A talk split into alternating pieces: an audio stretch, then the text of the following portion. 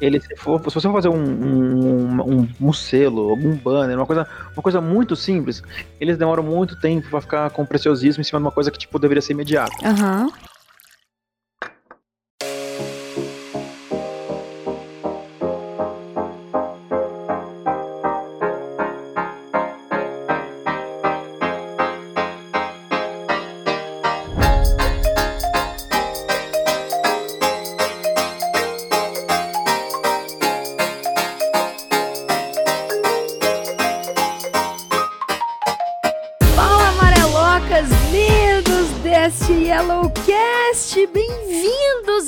1960. Ó, quer dizer, bem-vindos a 2019!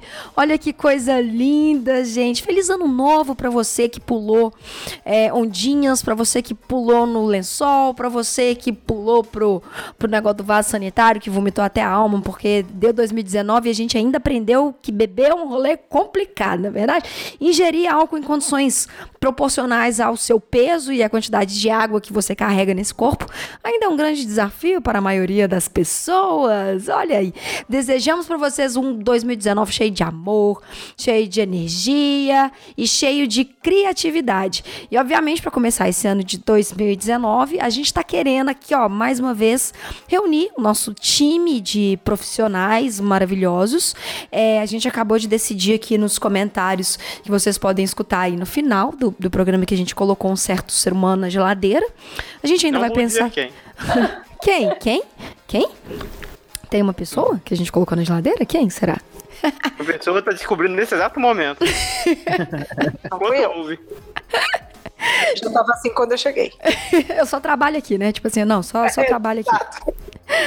É, deixamos de ser humano ali quietinho dele, pensando no cantinho do pensamento. E trouxemos hoje um time já maravilhoso, já conhecido por vocês aqui no Yellowcast, pra gente conversar sobre tendências criativas de 2019. O que, que a gente pode esperar desse ano? O que, que a gente pode especular desse ano? E o que, que a gente, assim, deseja loucamente nesse ano que tá vindo, que eu tô com um feeling, I have a good feeling about this. Ah, espero eu que seja maravilhoso, dependendo de mim vai ser muito amarelo. Temos aqui Vini Campos, AK Goku do Dragon Ball. É, é isso mesmo, Vini? É, você tá fazendo a Genkidama? É isso mesmo Isso que eu aí, entendi? isso aí. O meu, o meu ano novo tá começando como uma Genkidama. Recebeu muita energia boa, Vinete? Eu, pô, tô recebendo, ó. Mano, Mas- eu, eu tava tipo o Goku, assim, tipo, destruído, com os ossos quebrados, fudido. sem ninguém pra me ajudar. Ali, so- sozinho. Forever alone. Aí eu pedi pro universo, falei assim: seres vivos. Levantei a mão e pedi. Seres vivos, me mandem sua energia. E veio. Olha Cara, aí. Eu tô, eu tô, eu tô com uma Genkidama pra acabar com 2019. Caceta, até Você arrepiei. quer dizer que você tá com. recebeu um arco-íris de energia? Olha, essa daí, essa daí poucos entenderão, hein? É verdade. Quem não entender vai virar e falar assim: ai, que gay. ah, não, não, não, não, não." Vinete, que bom. Compartilha essa energia com a gente aí pra gente poder fazer juntinho. Quem sabe? Isso aí, isso aí. Temos aqui senhor Felipe Mota, que já é um Oi. pessoa, né? Sempre animada, como sempre. Como vocês podem ver, ele traz toda a animação pro podcast. Eu sou o rei da animação. É o rei da animação. Felipe deseja feliz ano novo. Eu fico até emocionada. Eu choro, não sei por onde, de tanta animação. Bem- Bem-vindo, Felipe. Muito obrigada por vocês terem voltado, não terem me deixado mais sozinhos, igual o último Yellow- Yellowcast. Muito de nada. É muito de nada. E temos aqui a nossa queridíssima Brabra Laça. Bem-vinda, Bárbara. Ai, obrigada, já tava com saudade. Fazia um tempão já, acho que muitos meses que eu não vim aqui. Muitos Então, eu meses. estou muito feliz e quero estar aqui sempre, toda Olha aí. semana, Por- Deus permitir. Por Glória a favor, bo- glória a Deus. Por favor, esteja aqui, porque é muito importante termos presenças femininas aqui comigo. Quero, quero presenças femininas aqui comigo. Falando nisso, teremos grandes novidades aí nesse podcast esse ano, aqui no Yellowcast esse ano. Já dei alguns recadinhos. É, no último Yellowcast, o solitário, sozinho, que foi um monolocast eu falando com vocês, às vezes com a minha outra personalidade. Então hoje não vai ter recadinho. O recadinho que eu tenho pra dar pra vocês nesse ano de 2019, vocês vão vão escutar o último Yellowcast ali rapidinho, coisa de talvez 15 minutos, não lembro muito bem. Mas vai lá, tá? A gente não vai ter recadinho dessa vez, vai lá, escuta esse esse penúltimo, último monolocast, tá aí, último de 2018. E hoje a gente já vai direto para esse podcast, para esse bate-papo sobre criatividade, sobre 2019. Só segura, meu filho, segura na mão de Deus aqui e vai. Então vambora, gente?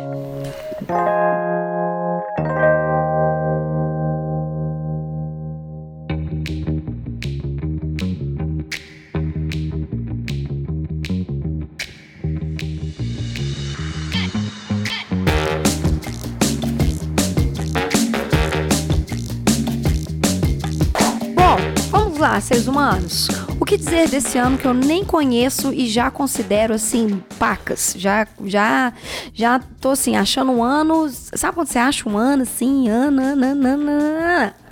Eu li uma parada no, no site Mundo Marketing que em 2017 eles fizeram uma uma um, uma como é que chama negócio que a gente posta artigo artigo não matéria obrigada TDAH e memória que a gente não tem mais falando sobre macro tendências que apontam conceitos que transformaram negócios em dois anos.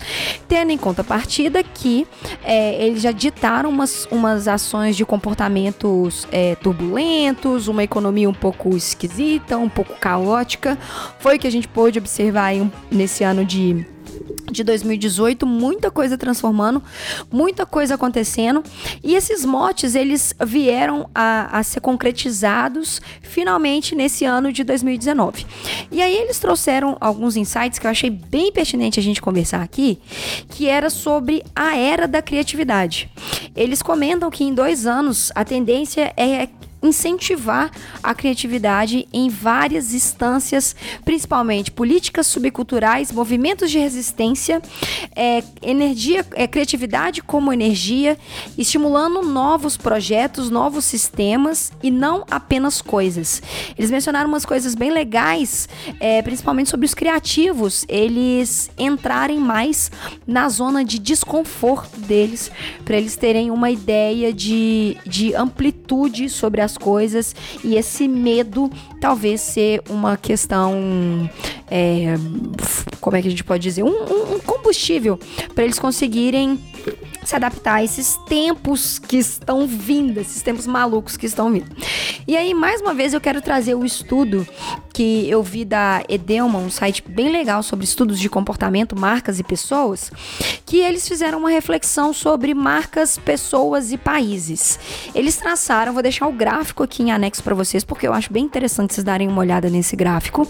Eu não mandei para vocês antes também, vacilei, poderia ter mandado, mas vou dar uma resumida para tentar, pra vocês tentarem entender. Se vocês não entenderem, vocês me falam, me interrompem e me falam.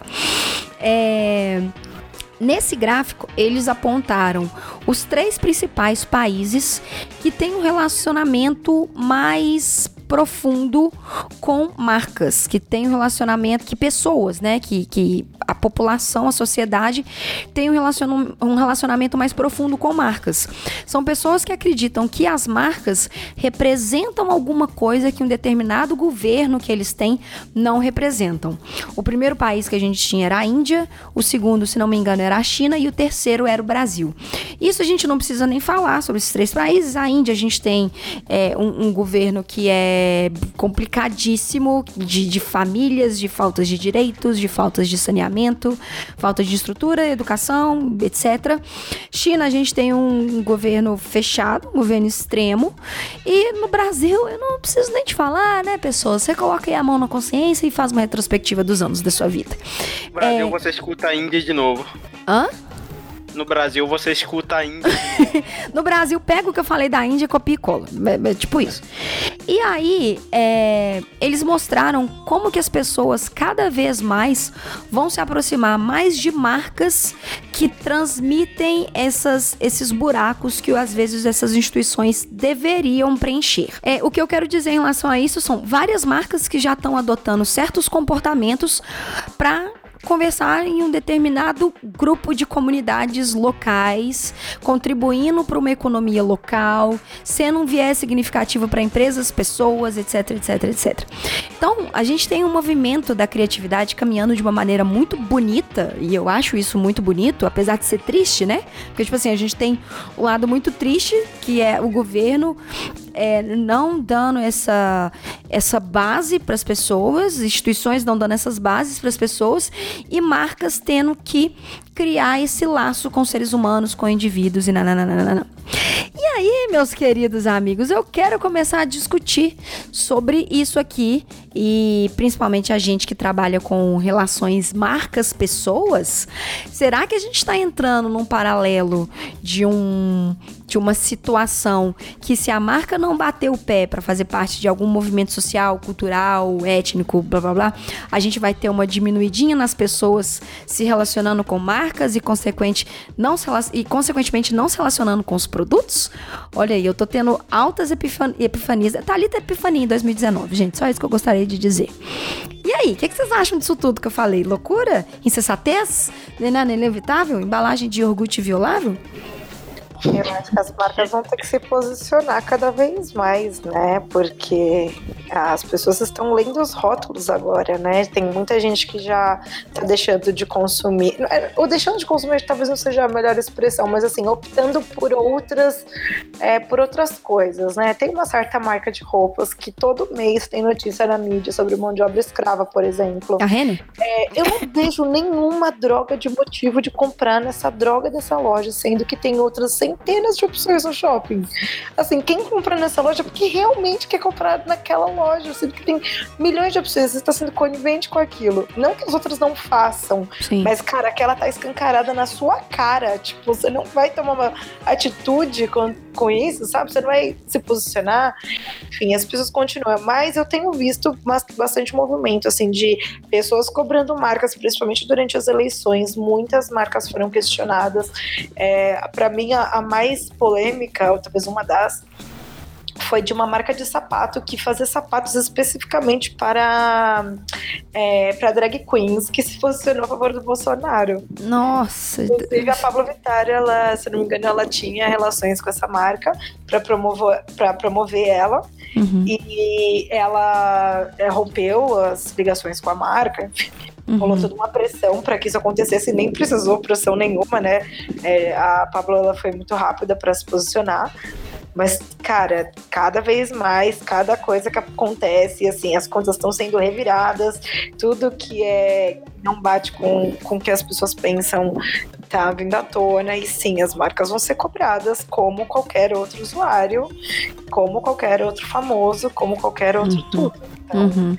Sim, eu acho que você não é obrigado a se posicionar, mas não se posicionar também é se posicionar. Claro. Ficar calado também é, é pegar um tipo de posicionamento, né? Exatamente. Então vai da sua. Claro que você não precisa se posicionar com tudo, óbvio que não.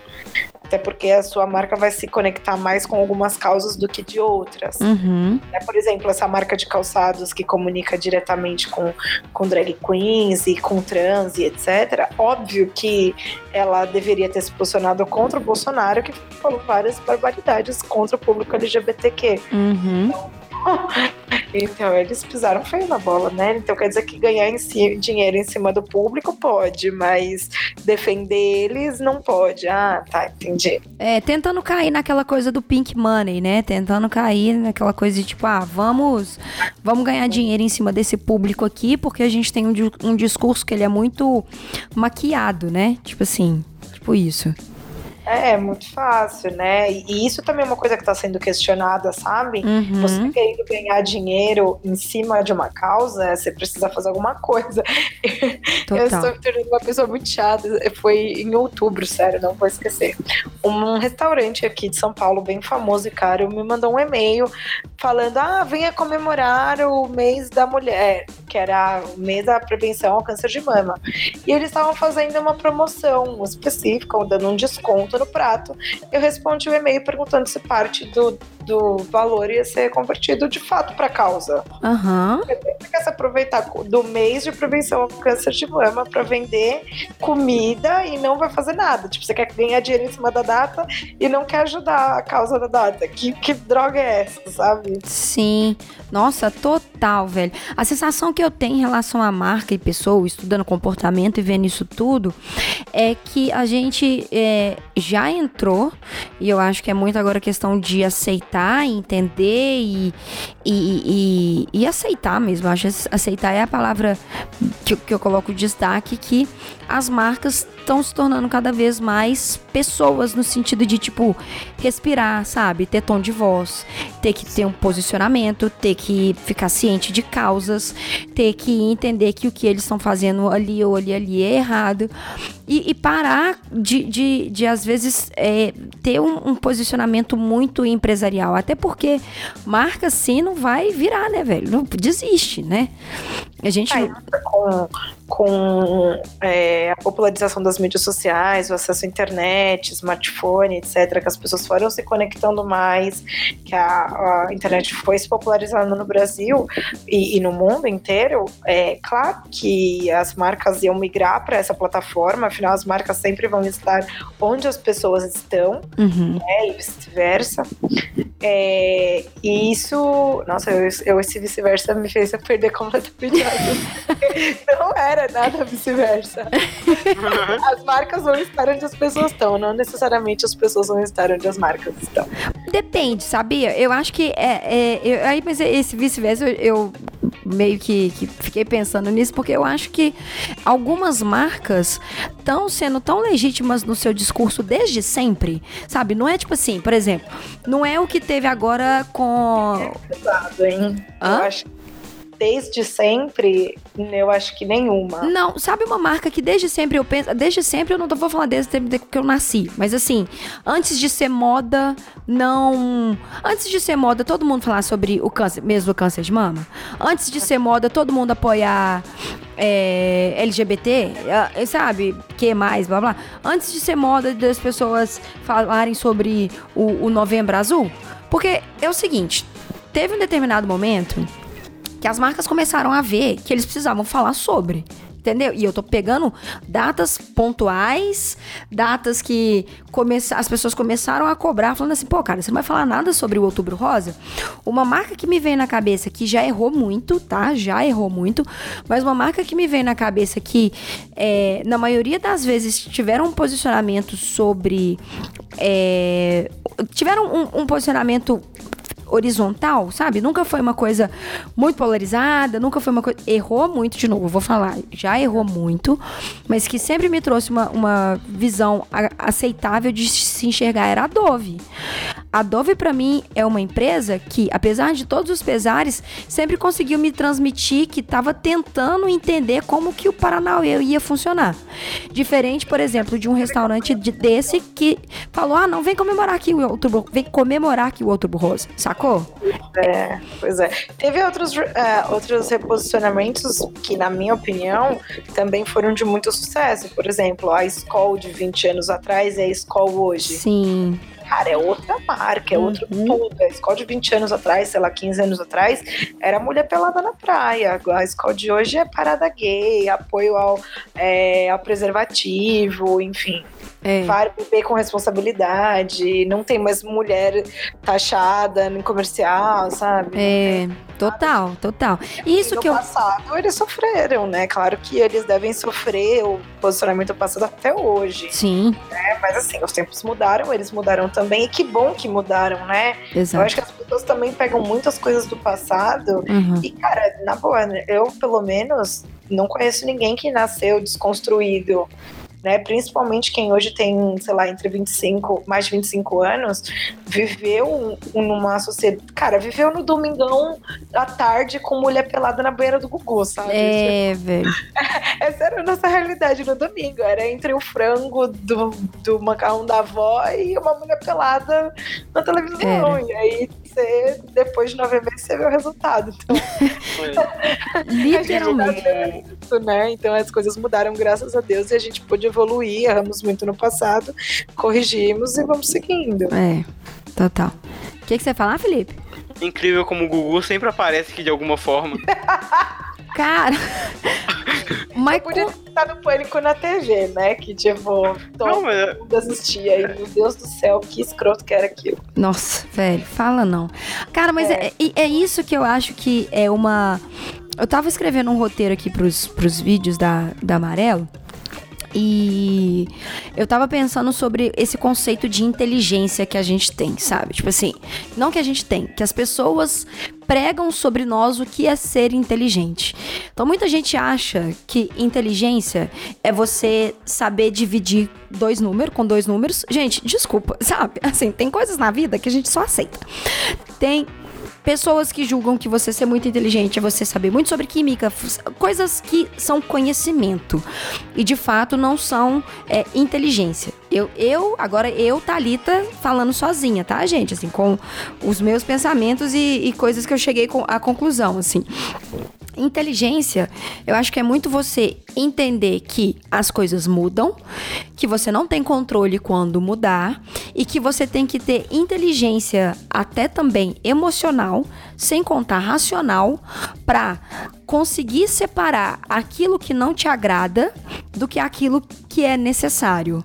Conhecimento, se você estudar ali durante um ano determinado tipo de coisa, você adquire certo conhecimento. Se você estudar determinado outro tipo de coisa em seis meses, você adquire outro tipo de conhecimento. Mas essa inteligência em saber que você não sabe de tudo e aceitar as mudanças que estão vindo, e principalmente é, tirar o seu eu do centro como, como premissa principal é um primeiro passo pra gente entender as coisas que vão acontecer. Porque, cara, eu tenho trabalhado com umas coisas na amarelo, eu acho que foi você que comentou, Bah, em alguma imagem que eu, que eu postei no Instagram, tipo assim, que amarelo, empresas amarelas são empresas pras pessoas. Eu não lembro se eu comentei, mas tem a minha cara comentar. Eu acho que foi, se eu não me engano, porque eu achei isso muito legal, que era tipo personalidade de empresas, sabe? E eu não sei se foi a outra pessoa, não sei se foi se foi outra pessoa que fez outro comentário que é tipo assim: "Ah, a amarela é tipo uma pessoa que tá transformando o tempo inteiro porque tá entendendo o que que tá acontecendo". E criatividade é isso, né, velho? Como que a gente, como que eu dito alguma coisa sobre criatividade, falo que é uma verdade absoluta, se criatividade é sobre pessoas pessoas envolvem mudança, sabe? Eu acho que é muito é muito difícil bater o pé nisso sempre, ser a mesma coisa sempre, sendo que mudança é, é parte total do que, que a gente faz e do que, que a gente é. Principalmente resolver problemas de formas criativas, sabe? Total. Esse final de semana eu tava batendo um papo com umas pessoas que eu conheci na viagem de ano novo. E a gente tava falando sobre criatividade, sobre, enfim, profissões do futuro etc. E vai ser difícil que a gente consiga automatizar a criatividade, né? Que tenha máquinas que, criativas, assim, é muito doido isso. É uma Uhum. mistura de referência com neurônios, com, sei lá, não sei, Frustrações, né? com tudo, com experiência, leitura, vivência. Ah, mas isso. Só, só, acho que só 3% do mercado inteiro é criativo. O resto só tá copiando. Eu tava vendo que, que a- o adulto ele vai perdendo a criatividade ao longo da vida, assim. Quando você é criança, você é muito criativo e isso vai, sei lá, atrofiando ao longo dos anos. Eu fiquei muito triste com isso. Eu tento me manter criativa o tempo todo, mas tem dia que é complicado.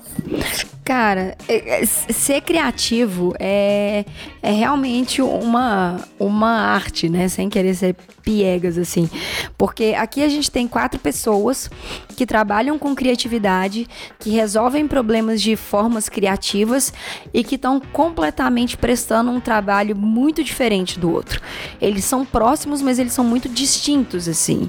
E é legal a gente ver como que cada um precisa é, ter referências e ter e se alimentar disso de livros, de pessoas, de networking, de eventos, de lugares, de, de experiência para conseguir continuar resolvendo esses, esses problemas de formas criativas. E aí entra uma parada que é muito doida, assim. Que é o tempo de profissão que você tem. Isso tem acontecido muito comigo. Eu vou, eu vou completar agora 11 anos de, de, de, de designer. 11, 12 anos. Eita, como é que é? Peraí, 11 eu acho. Anos de designer ou 12? não sei. É, e aí eu fico, eu fico revivendo coisas que eu já vivi, problemas que eu já tive que resolver de formas criativas, que hoje eu aplico esse conhecimento, tá ligado? Tipo assim, hoje, hoje eu falo, bom, eu tô fazendo igual, teve um tempo atrás aqui, eu tava mexendo num negócio no Premiere, e eu resolvi um problema num pensamento que eu tenho quando eu resolvo uma coisa no Photoshop. E aí eu fico pensando, cara, tipo assim, ah, isso aqui eu consegui fazer desse jeito porque eu conheci uma pessoa que me ensinou a fazer desse, desse jeito. E quanto que a gente precisa estar tá constantemente é, com, esses, com essas conexões e fazendo e movimentando para se manter criativo, né, velho? É muito doido isso. Mas eu, eu acho que tem muita dessa coisa, sabe, de pensar no criativo, na pessoa criativa como um ser que tem a ideia e tem o estalo, sabe? E quando. Muito pelo jeito que a gente divulga essas pessoas criativas, né? Uhum. Mas como a criatividade, de forma geral, é uma coisa muito mais coletiva do que individual. Total.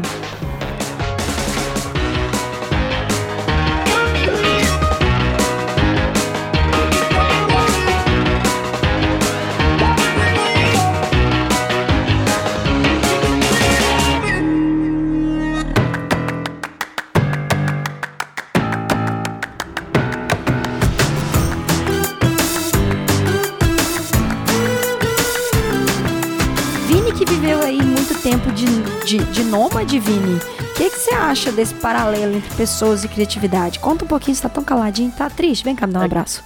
Não, não, é que eu não quero fazer um mansrupt em vocês, vocês estavam falando Ah, deixa eu dar um abraço aqui de pertinho, falando bem pertinho aqui agora, que eu tô te abraçando, tô te beijando. Um abraço coletivo nesse jovem. Né? Então, uh, pô, eu, eu, acho que. Uh, a gente falou isso no, acho que no último programa até que eu participei, a gente falou disso, né? Que a gente sempre enalteceu muitos esses criativos que são é, é, caras que são feitos, nossa, gênios e tal, mas eles têm sempre uma equipe enorme por trás, né? Nunca geralmente uma pessoa só que tem aquela grande, a grande ideia, porque geralmente o criativo tem sempre ideias que não são viáveis. Então ele tem, tem alguém que, tipo, que pensa alguma coisa criativa para a ideia do criativo ser criativa. Entendeu? E, então, e, e, e, isso é engraçado, né? Que a gente fala sempre de criatividade para o mercado, né? Mas é isso que eu falei, eu, eu, eu acredito muito nisso, que quase ninguém é criativo nesse, no mercado criativo. É, é, todo, mundo tá, tá, tá, todo mundo copiando, se copiando, relendo os mesmos livros, fazendo as mesmas faculdades, fazendo os mesmos cursos, buscando as mesmas referências, indo nos mesmos lugares, ouvindo as mesmas músicas, uhum. e sai igual. Uhum. É, isso, é, isso é bem real. Total. E, e, quando a gente tá discutindo criatividade, tipo, é, o resultado é só a gente passar um, olhar uma revista, olhar uma revista e TV, qualquer for, qualquer que for. É sempre igual. É sempre uma. É, alguém começa um processo, alguém começa um caminho, sei lá, que nem a escola lançou, ou quem estavam comentando, eles começaram, eles começaram a fazer um trabalho muito legal. Eles lançaram uma campanha que eram latinhas de escola com diferentes tons de pele. É Scholars. Ai, nossa, essa é. campanha foi legal. É Scholars. Foi um amigo meu que, que gravou essa campanha. E. É, foi a Lapsaro e... aqui que fez, né? A agência aqui que eu trabalho. É, então, e aí, pô, é um puta, um puta case legal, uma coisa criativa, e, e isso deve ter, ter, sido, assim, resolvido de uma maneira muito rápida, eu acho. Eu acho que não foi um processo é, burocrático, lento, trabalhoso, que veio de um briefing enorme e tal. Alguém teve a ideia de um por causa de um problema. Né? É, assim, é, o, o, que isso é, reflete de uma maneira legal, assim, porque eu, eu posso dar um feedback muito. É, não vou falar que é raso, assim, mas por ter participado, por ter trabalhado na Lápis Raro ano passado, é que o pessoal da Lápis Raro, eles são muito competentes, assim, essa agência daqui de Belo Horizonte que atende a, a Regional School. A galera é muito competente em criativos, em argumentos, em planejamento. E quando você traz esse diálogo para a empresa, eles estão dispostos a escutar, sabe? Eles estão dispostos a, tipo assim, parar de problematizar uma coisa do que Pra falar assim, ah, mas e se a gente fizer isso isso, isso? Eles falam, não, mas com base nisso, nisso, isso, vocês acham que vai funcionar? Obviamente que não é o cliente perfeito, assim como todos os outros clientes, tem suas burocracias e tal. Mas isso parte muito, né, Vini, de, de ter uma empresa que aceita ter esse tipo de diálogo, né? Mas Não, isso vai. sim, sim, mas, mas o, que- o que- onde eu quero chegar nisso daí é que, é que é muito assim. Esse é um lampejo do ano daquele, daquele, daquele criativo. Ah, sim. Uhum. Entendi. É, isso- é nisso que eu quero chegar. Esse Entendi. momento em que existe a conexão, que nem foi a FNASCA que fez, e juntou e fez não sei o que, Isso. a equipe, um monte de gente pra fazer a parada. Um cliente, Ambev, etc. Mas isso é um lampejo do seu ano. Aham. É, então, eu acho, eu acho que a gente no ano, a gente, se a gente tiver cinco momentos que nem esse, já são tipo, você sai feliz do ano. Uhum. Nossa, eu também acho. Porque no, no geral, você vai ter ideias que vão ser. que o cliente não vai ter coragem. Uhum. Você vai ter ideias. Isso é real. Só que o mais acontece. O Acre deve ser o lugar mais criativo em propaganda da Terra, porque todo mundo veicula no Acre. É barato para poder inscrever em concurso, porque precisa ser veiculado, né? Nossa, deve ser, a TV do Acre deve ser fabulosa, as revistas do Acre. Sério, um dia eu preciso do Acre. A gente tem alguém aqui, gente, que escuta esse Yellowcast. Se você é do Acre, e não é uma piada, ai, Acre existe, não, porque a gente já tá em 2019, né? Já deu já essa piada. Real desse do Acre. É real, de verdade. Se você. Se você, se você mora no Acre, manda, um- manda uma revista, tira foto de uma revista pra gente, pra gente ver as publicidades e. Não. Jornal, manda pro Instagram da Amarela, porque é legal a gente ter esse. esse, esse- Deve ser fabuloso, porque é só veiculada é, é, no Acre e em algumas outras cidades, geralmente do norte do país, né? Eu acho que é por conta de não ter muita comunicação, ou sei lá que raio que é. Nunca é no sul, no sudeste, nunca vi, é sempre, sempre lá pro Acre. Isso é muito Mas- doido, né, velho? Até como a nossa publicidade, publicidade e, e- e, cara, É outras coisas. não topa, né? É Isso que, que o Bruno falou, tipo, é difícil.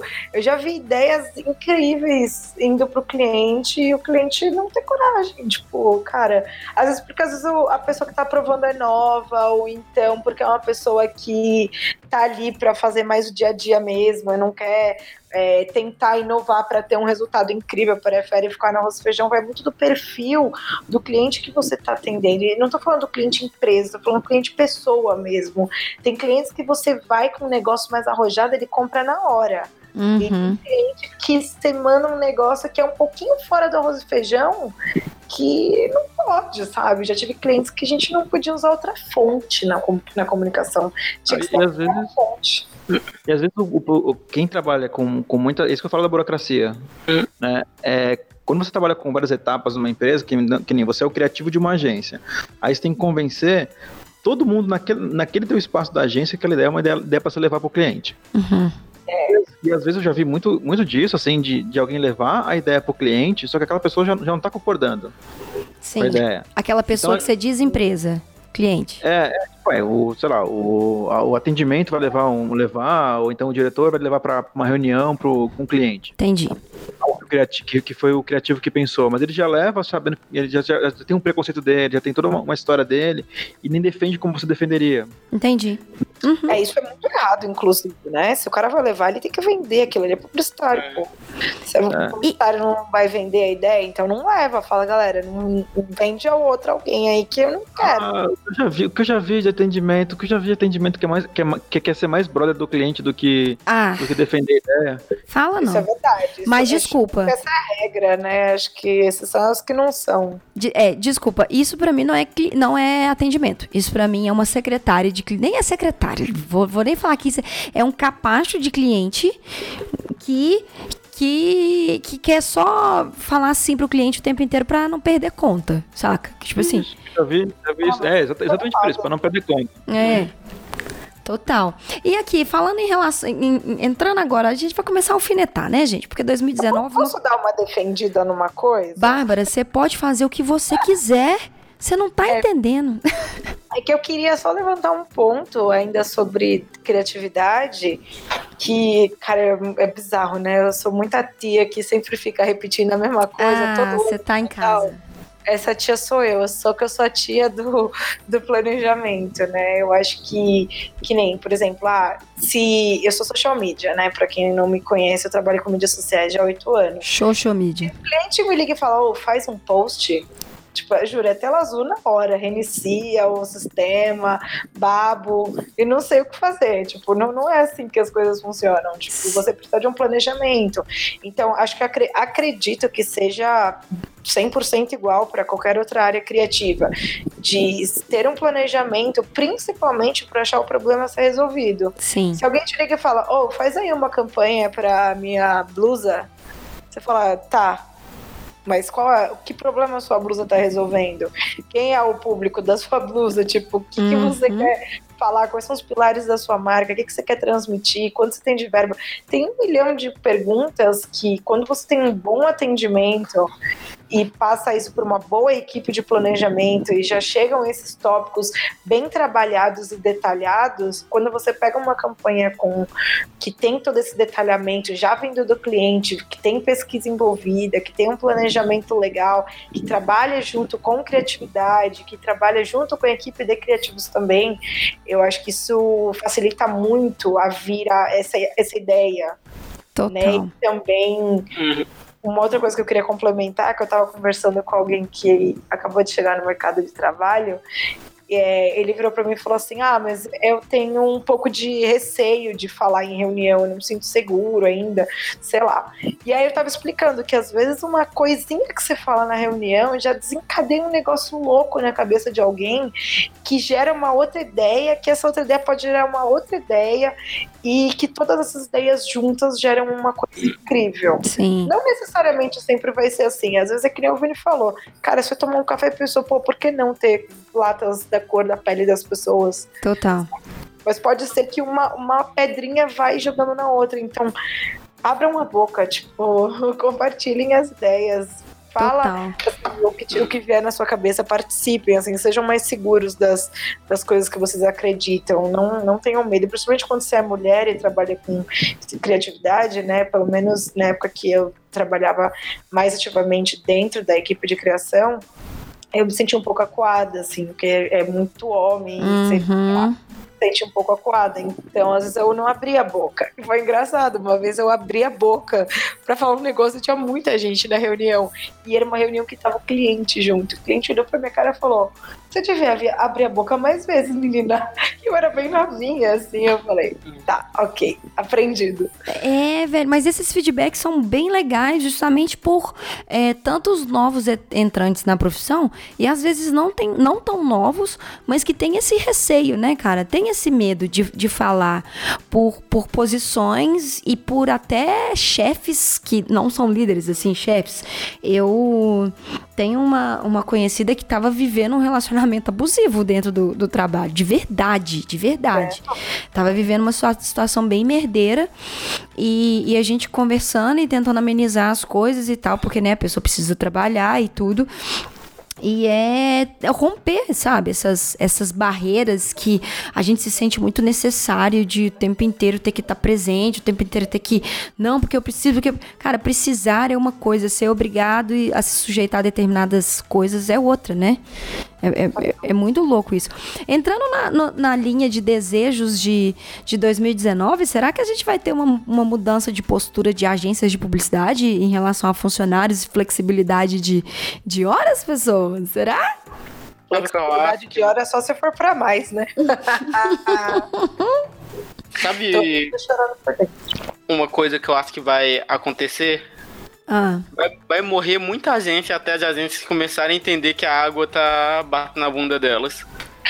Cara, Porque eu tô vendo um movimento muito grande de empresas, startup, preferindo fazer tudo em house do que mandar pra mão na agência. Uhum. Porque a agência vai vai demorar a fazer no sentido que vai deixar para a última hora, que a agência vai ter, ter aquela coisa que o Vini disse, que a agência não vai ser criativa na verdade, porque do mesmo jeito que ela tem que atender ele ela tem que atender mais 10 clientes, ela não tem equipe suficiente para isso.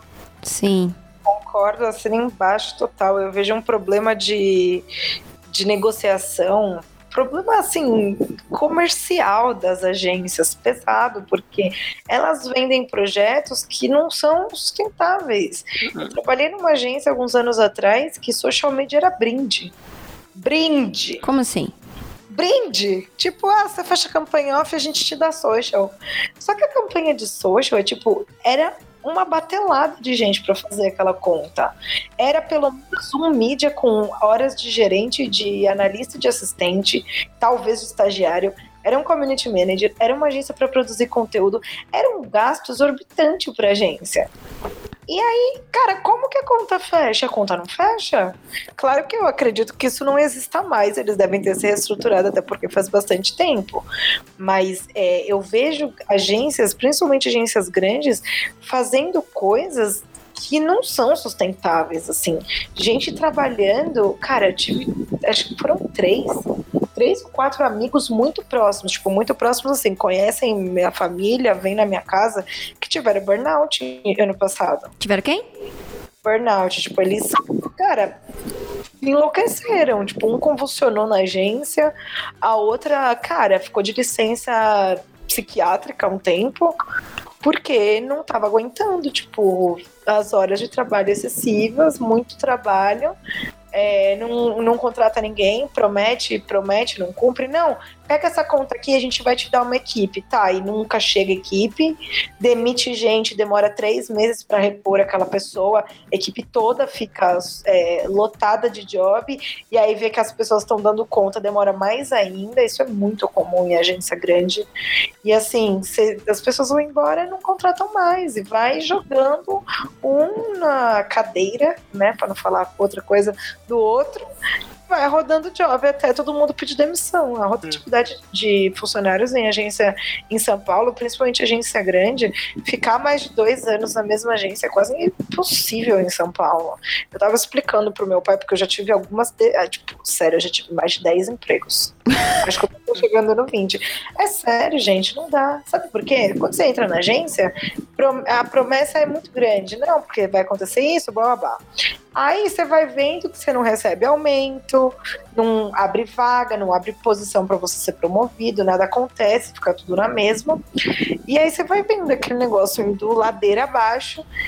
E você só consegue ser promovido ou ter um aumento de salário quando você vai para outra empresa. É. Tipo, isso é uma prática comum do mercado. Você quer ser promovido? Arruma outro emprego.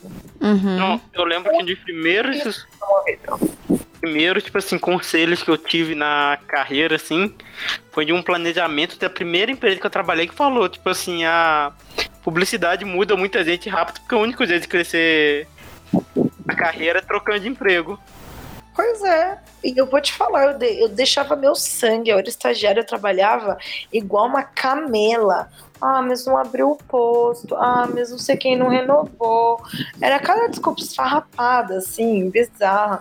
Quando eu era assistente, nossa, eu enchi o saco por um aumento, que era um aumento bizarro, acho que era, sei lá, 10%. Era uma na época era bem pouco, que eu ganhava bem pouco. E aí fiquei quatro meses esperando a resposta. E assim, eu ganhava menos que o resto da equipe, fazia mais. Eu atendia cinco contas, as outras pessoas atendiam três. E porque tinha saído gente e ficou para eu cuidar. E nada, eu, gente, poxa, que para meu salário com o resto da equipe, blá blá blá. Fiquei quatro meses esperando nada. Pedi demissão, fui para uma outra agência, recebi uma proposta que era mais que, mais que o dobro do que eu tinha pedido é, de aumento. E, nossa, no mesmo dia saiu o aumento de salário? Ah, lógico, né? Que lindo, né? Mas aí eu já tava muito emputecida. Falei, ah, quer saber? Tô fora. E fui para outra agência e. A melhor coisa que você fez, né, velho? É, e aí foi, a gente vai pulando de galho em galho. E assim, não, não fico. É engraçado, eu encontrei uma amiga minha, falei, e aí, você ainda tá na agência tal? Dela, não, já troquei. Eu falei, ué, mas a última vez que a gente se falou, você tava lá dela, ah, mas cara, tava muito difícil, é, o clima lá tava meio ruim e tal. Aí eu troquei de novo, eu falei, e tem uma outra coisa, né, cara? A gente, a gente tá nesse. Já nesse, nesse momento já tem muito tempo das pessoas e principalmente das, agen das agências acharem que a gente está trabalhando nesse lugar por causa de salário. E muita das. Alguma. Grande maioria das pessoas que saem das agências saem não só por causa de salário, saem por condições de trabalho, principalmente flexibilidade de horas e projetos. Não é mais a questão da grana, saca? Eu quero sentir bem onde eu, eu- onde eu tô. Eu quero, eu quero trabalhar num lugar que respeite os meus horários também, assim como eu tenho que ser um profissional que, que vai dar o sangue pela empresa. Por que, que a empresa às vezes também não pode entender um pouquinho o lado do profissional e tentar ser um pouco, pouco flexível em alguns momentos, né?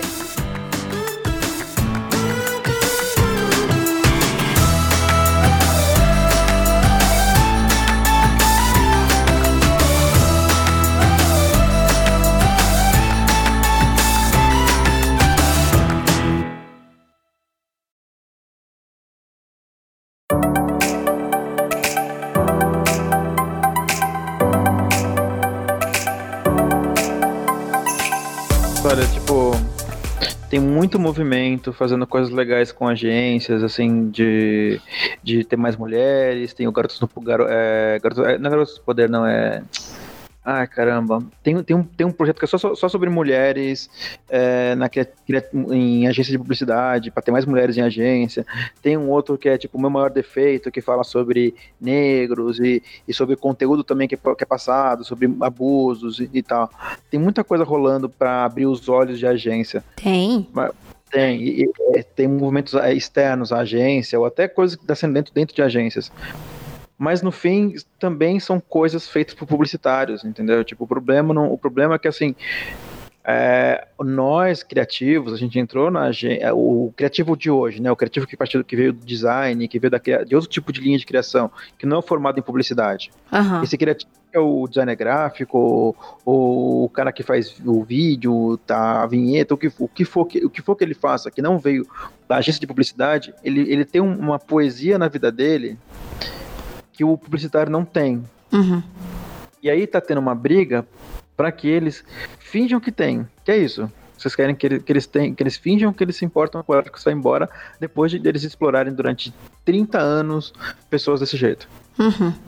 Mas é é muito de um. Eu fico pensando, é muito de uma coisa, porque, tipo assim, o publicitário antigamente é romantizado, trabalhava até tarde, né? É, Total, era bom ficar, era legal ficar na agência, né? Não, mas sei lá, se pegar 30 anos atrás, há 40 anos atrás, um diretor de arte ia ganhar, sei lá, 15 mil, sabe? Uhum. Ele, ele tava com a vida resolvida e tudo mais.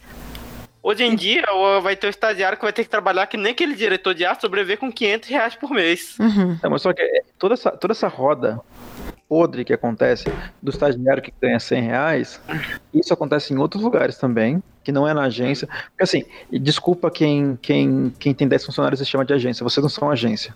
Na boa, desculpa, eu posso estar sendo muito arrogante nisso, mas tem gente que tipo. Credo, que Vini, abre- faz mais.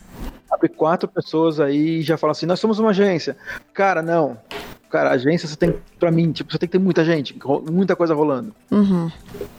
Ah, não, você é um estúdio, você pode ter vários outros nomes legais. Então, e é tão legal, eu não tô falando que o trabalho é ruim. É, só que, tipo, se chamar de agência, cara, é até pejorativo, é ruim, cara. Por que, que você quer ser chamado de uma coisa que todo mundo odeia, cara? Exato. Hum. E, então, enquanto todo mundo sai da faculdade ou procurar empregos em agências e não procurar novos modelos e novos caminhos, que nem, cara, tipo, tem muito lugar legal pra se trampar com criatividade que não são agências. Uhum. Tem muito lugar legal. E os próprios clientes que estão fazendo suas próprias houses e estão sacando que, tipo, não é legal ter relacionamento com a agência, porque o, o cara que tá lá na agência, que é aquele diretor de, sei lá, de 60 anos já, 50 e tantos anos, tá há anos tendo esse, esse relacionamento de tipo, ah, eu tenho uma agência que eu posso ligar às 11 da noite, eles estão lá ainda. Entendeu? Hum. Esse cara logo logo vai estar tá, tá- tá sem emprego já. É, Tá, tá, tá, tá aposentando já esse cara, esse tipo de pessoa. tá começando a ficar Porque- datado, né? É Esse, esse diretor que gosta de ligar para as pessoas às 11, às 11 da noite porque ele, ele tá tretando com a mulher dele, ele não quer ir para casa, ele faz todo mundo trabalhar até tarde porque ele não quer voltar para casa dele. Esse cara tá pedindo demissão já, já demissão, tipo, tá, tá aposen- aposentando. E quando esse cara se aposentar, cara, não vai ter mais emprego em agência, porque é esse cara que sustenta agências. Porque quem tá vindo novo fala assim, meu, olha quanto tá pagando pra essa agência. Olha o que eles entregam pra gente. Olha a dificuldade que é pedir alteração. Eu me sinto mal de pedir alteração pela agência. Pô, eles demoram pra entregar. Olha o rolê que é. Cara, eu prefiro ter uma, um- uma empresa pequena. Eu preciso ter, prefiro ter alguém aqui. Concordo bastante. Hum. Então, se você quer pensar no seu futuro, corra de agência, arruma um plano B, cara. Arruma um plano B. Eu sei que eles pagam uma grana, pô, até hoje eu faço trampo agência e eu faço, ganho uma grana, me arrependo, mas tô com dinheiro, dinheiro ali. Uhum. Mas, cara, foge, cara, porque não, não tem futuro agência. O, o modelo de agência tá acabando, tá morrendo. Concordo. Tá Concordo bastante. Eu tenho que dizer que hoje eu tô dentro de uma house de, de uma empresa que até um tempo, pouco tempo era uma startup, né? Hoje é uma empresa normal. E tipo assim, os resultados que, que eu vi que o pessoal arranja lá é bem maior do que de uma agência com uma equipe muito menor, sabe? Como assim? Eu, eu, Tipo assim- eu essa tour também. uma é um grupo pequeno que trabalha lá, né, dentro dessa house, vamos dizer assim. E tipo assim, produz muito mais coisa com muito mais qualidade do que se botasse na mão de uma agência produzir. Ah, a agência, sim, é, a agência, sim. assim, ele se for, se você for fazer um, um, um, um selo, algum banner, uma coisa, uma coisa muito simples, eles demoram muito tempo pra ficar com preciosismo em cima de uma coisa que tipo deveria ser imediata. Aham. Uhum. Mas, mas vocês, vocês não acham que isso. é, é, Vocês não, vocês não acham que isso entra, só pra gente não fugir um pouco da, da, da, do- da parada de 2009? Vocês acham. 2019. Nossa, gente, é a quinta vez que eu falo 2009 só hoje. Vocês não acham que, tipo assim, é, isso da- da agência de entender e tudo, blá blá blá blá blá, blá e, e essas coisas estarem sendo transformadas? Você acha que isso não era uma coisa que já poderia estar acontecendo e não acontece? Eu não sei por que não acontece, talvez ego, talvez isso que o Vini mencionou de tipo realmente ter profissionais com uma publicidade antiga ainda, vocês não acham que. O que, que vocês acham, na verdade? Isso que eu queria saber de vocês. O que, que vocês acham que estão. Tá atrelado a esse modelo antigo que poderia começar a mudar agora em 2019? Mas é uma, é uma coisa que o, o Vini falou, sabe? Existe um ditado que é muito dito na academia científica que as evoluções vêm em funeral em funeral.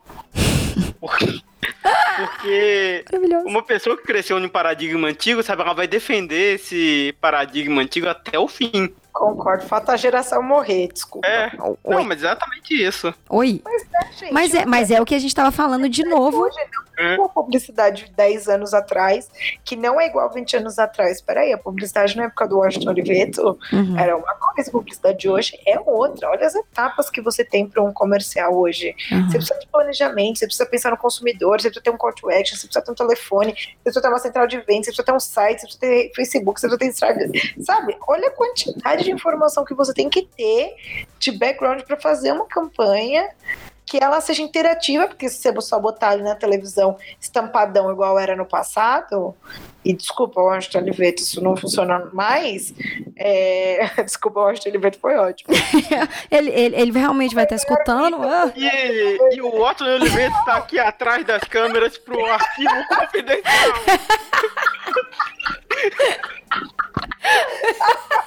pode entrar, entra aí a família, entra aí, entra aí, entra aí.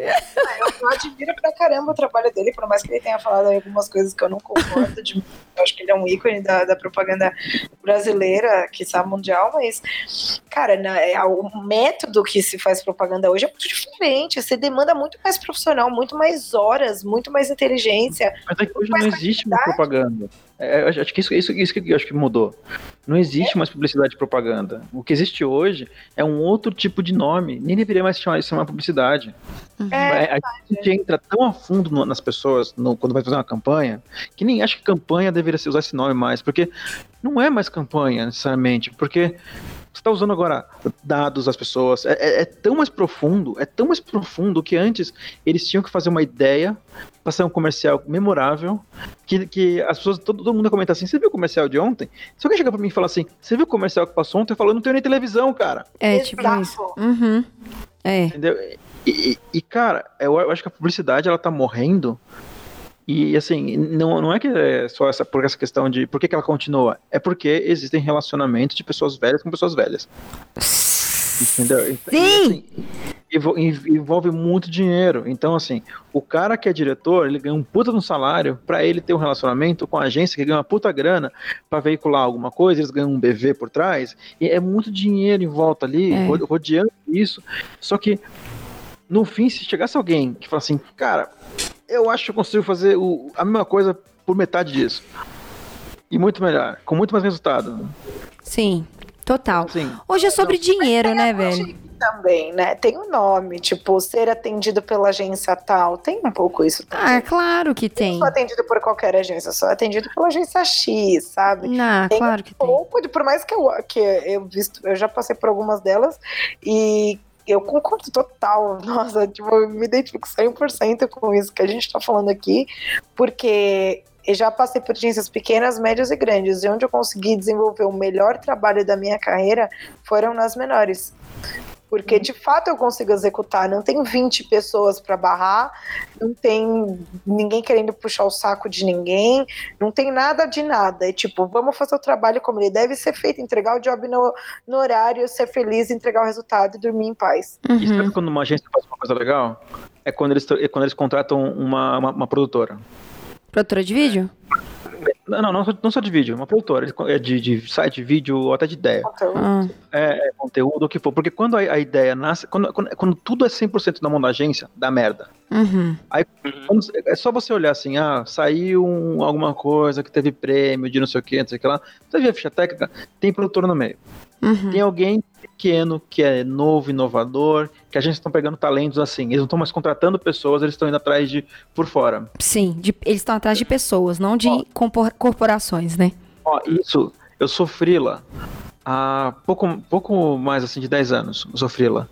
Quando eu comecei a ser frila em, em agência, eu era tipo super-homem. Assim. Porque eu ficava, sei lá, uma semana e ganhava o mesmo, mesmo que as pessoas ganhavam em um mês. Aham. é, Frila ganha bem a agência. Aham. É, Sim. E, e aí, não, e fora que eu ia lá, eu fazia meu trampo, eu ia embora no meu horário.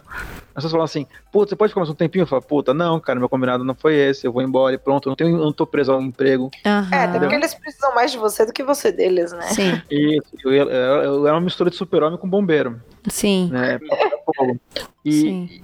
e, cara, as agências, elas, elas em 10 anos que eu, que eu faço esse lance de tipo ir em agência pra resolver coisas, você chega lá, cara, são as pessoas assim, que tem um diretor de criação lá, que é um cara que, tipo, geralmente, é, o, cara, o cara é ótimo em alinhar coisas. O cara, é, o cara é- tem um olhar ali perito em alinhar coisas, em diagramar, o cara é ótimo nisso, pra caralho, não dá pra negar isso. Uhum. Mas o cara, o cara parou no tempo, geralmente, esse diretor de criação.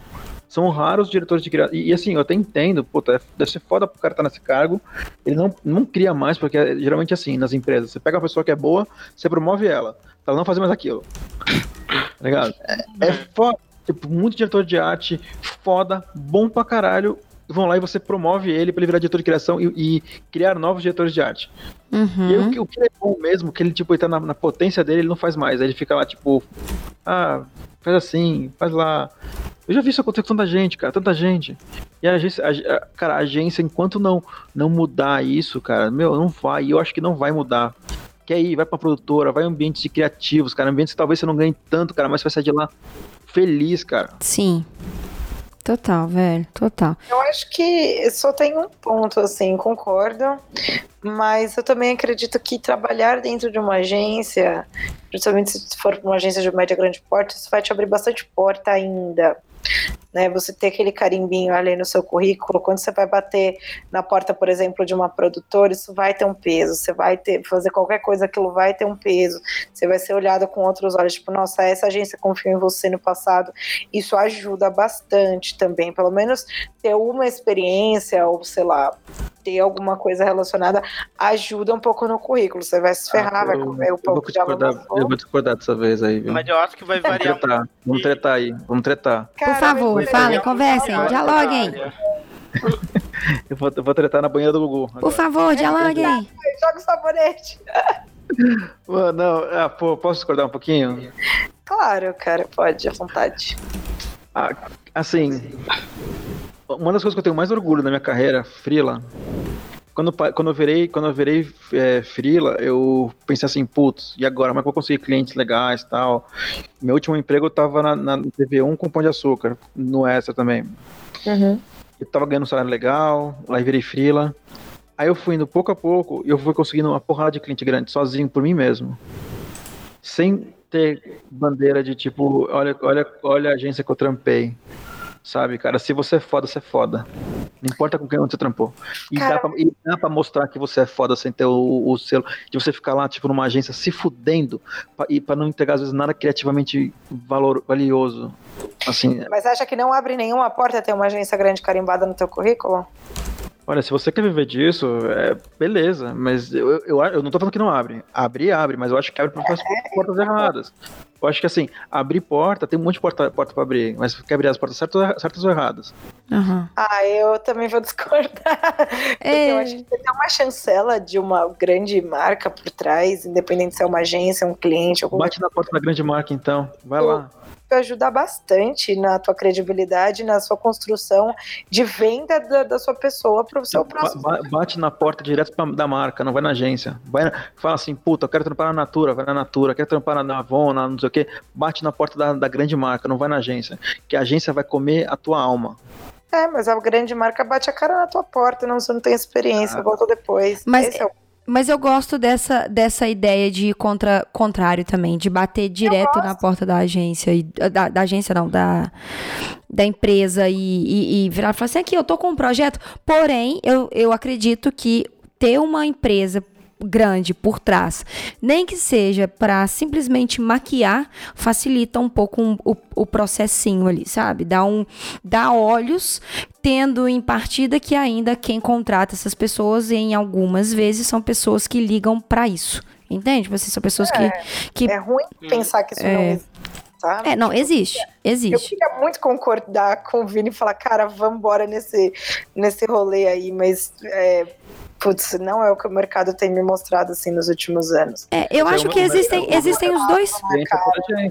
É, mas assim, pra, pra só Também. só pra, pra, pra fechar, pra gente não ficar sempre muito em agência, eu acho que existem os dois pontos, que são coisas que a gente tem que prestar atenção é, para esses novos momentos de 2019, que são empresas procurando mais pessoas, profissionais criativos que tenham projetos, que tenham pulso, que tenham é, é esse sangue no zóio como, como um- uma pessoa autônoma mesmo, assim como algumas agências e algumas empresas têm que entender que eles não são mais o que eles acham que eles são e que eles precisam, sabe, dar uma diminuidinha no ego e virar e falar assim, opa, o que que tá acontecendo? Eu acho que isso é um ponto, assim, legal pra gente só tentar falar, pra- porque, gente, se a gente começar a falar de agência de publicidade, mercado e pessoa, a gente vai, vai dar 2020. O Mark Zucker vai estar vai tá descamando lá, vai mostrar que ele realmente é uma inteligência artificial num corpo, num cybercorpo, e a gente vai estar ainda, sacolé? Aqui, tipo... Uma coisa que você falou de criativo no, na- nas empresas, eu tenho visto isso na descrição da- das vagas, assim, muito como espírito empreendedor, né? As pessoas- ah, eu vi algumas empresas procurando pessoas com espírito empreendedor para vir trabalhar, tipo, pensar novos negócios dentro da própria empresa, peitar projetos dentro da empresa. uhum, Não sei como isso funciona, assim, de fato. aham. Mas é bacana isso, né? Tipo, ter um pouco de empreendedorismo dentro de uma grande corporação é, é bem interessante. Pô, eu acho isso sensacional, tendo em vista que uma empresa não vai achar que tendo cerveja no final de, do expediente ping-pong vai compensar o cara se esforçar um pouco mais pro crescimento da empresa, Não, claro. né? Eu acho que é Então, uma coisa assim, que é, é uma faca de dois gumes, né? Tipo, ao mesmo tempo que a pessoa vai bem, de você ter o espírito empreendedor e tudo mais, ela também não pode simplesmente empreender totalmente pro projeto do, da empresa que ela tá e se esquecer dela mesma, sabe? É, total, total. Porque o que acontece muito é assim, a gente tem empresas que pedem clientes para terem projetos pessoais e tudo, né, não, não, mas faz o cara sair de lá sempre num horário maluco, tarde, sem ter vida. job description, né? É, exatamente. Então, assim, eu acho que são, são ponderações.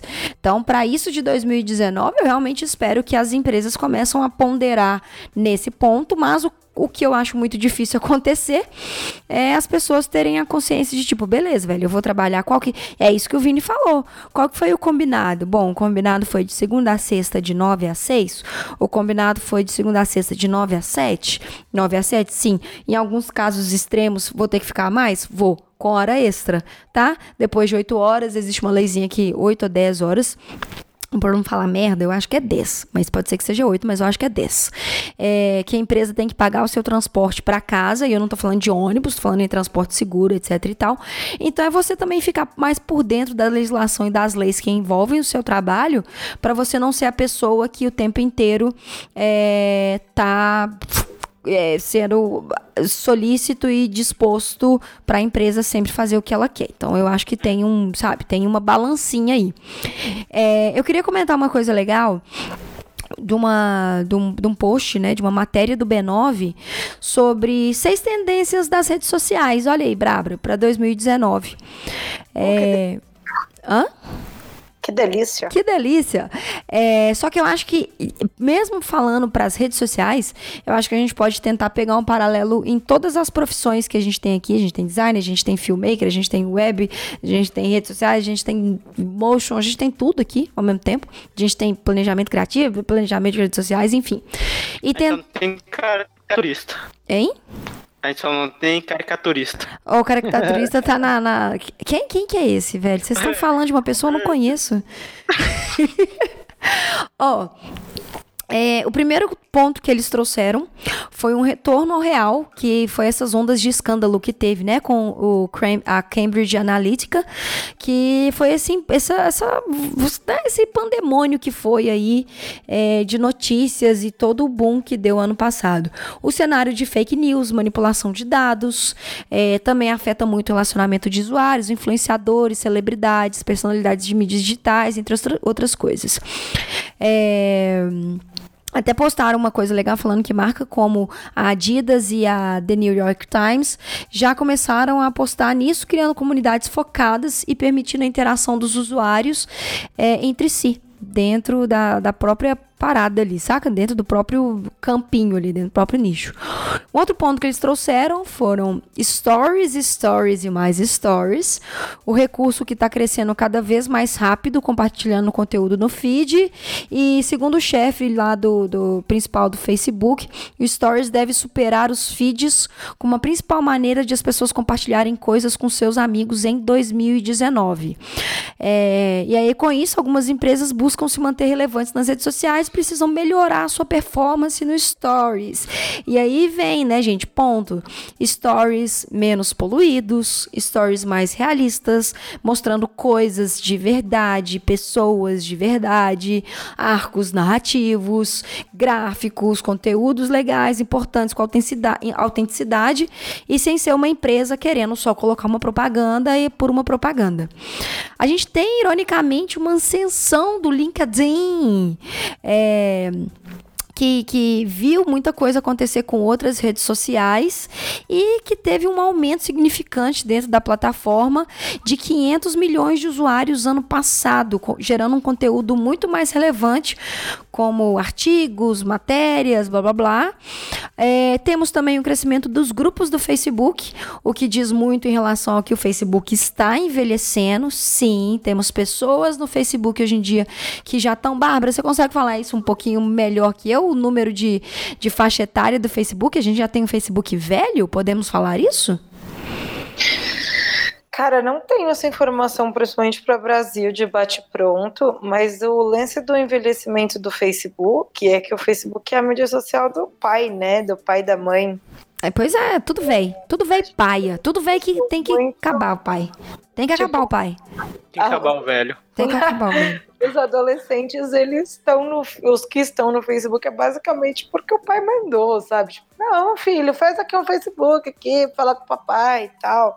Então, a, a, pelo menos no, no Brasil eu não sei exatamente, mas eu vejo um movimento bem forte nos Estados Unidos de jovens que estão desinstalando o Facebook, porque, cara, ele vai fazer o que lá? Que o pai e a mãe estão vigiando o que, que ele está escrevendo, o que, que ele está postando, o que, que ele está fazendo. Ele está indo para redes mais privadas, onde ele pode ter mais liberdade de comunicação com os amigos dele que falam a língua dele. Uhum. Ele não quer postar uma foto e ver lindinho da titia. Tipo. E GIFs, e, e glitters. E, é, o PPT de Jesus não tá mais na Então, tem, assim, esse é um movimento que já vem há, há, bastante tempo, tá? Não é uma coisa de 2018. Sim, não, não, não. Uhum. Vem acontecendo já há alguns anos, inclusive. Aham, sim, sim, sim, sim. Mas o grupo do Facebook é legal é legal assim, é legal e um pouco medonho, porque a gente tem pessoas querendo fazer parte da sua bolha, né? E aí, grupos do Facebook compartilham da mesma opinião, tem as mesmas fontes de, de informação e tudo, então talvez o grupo seja uma maneira,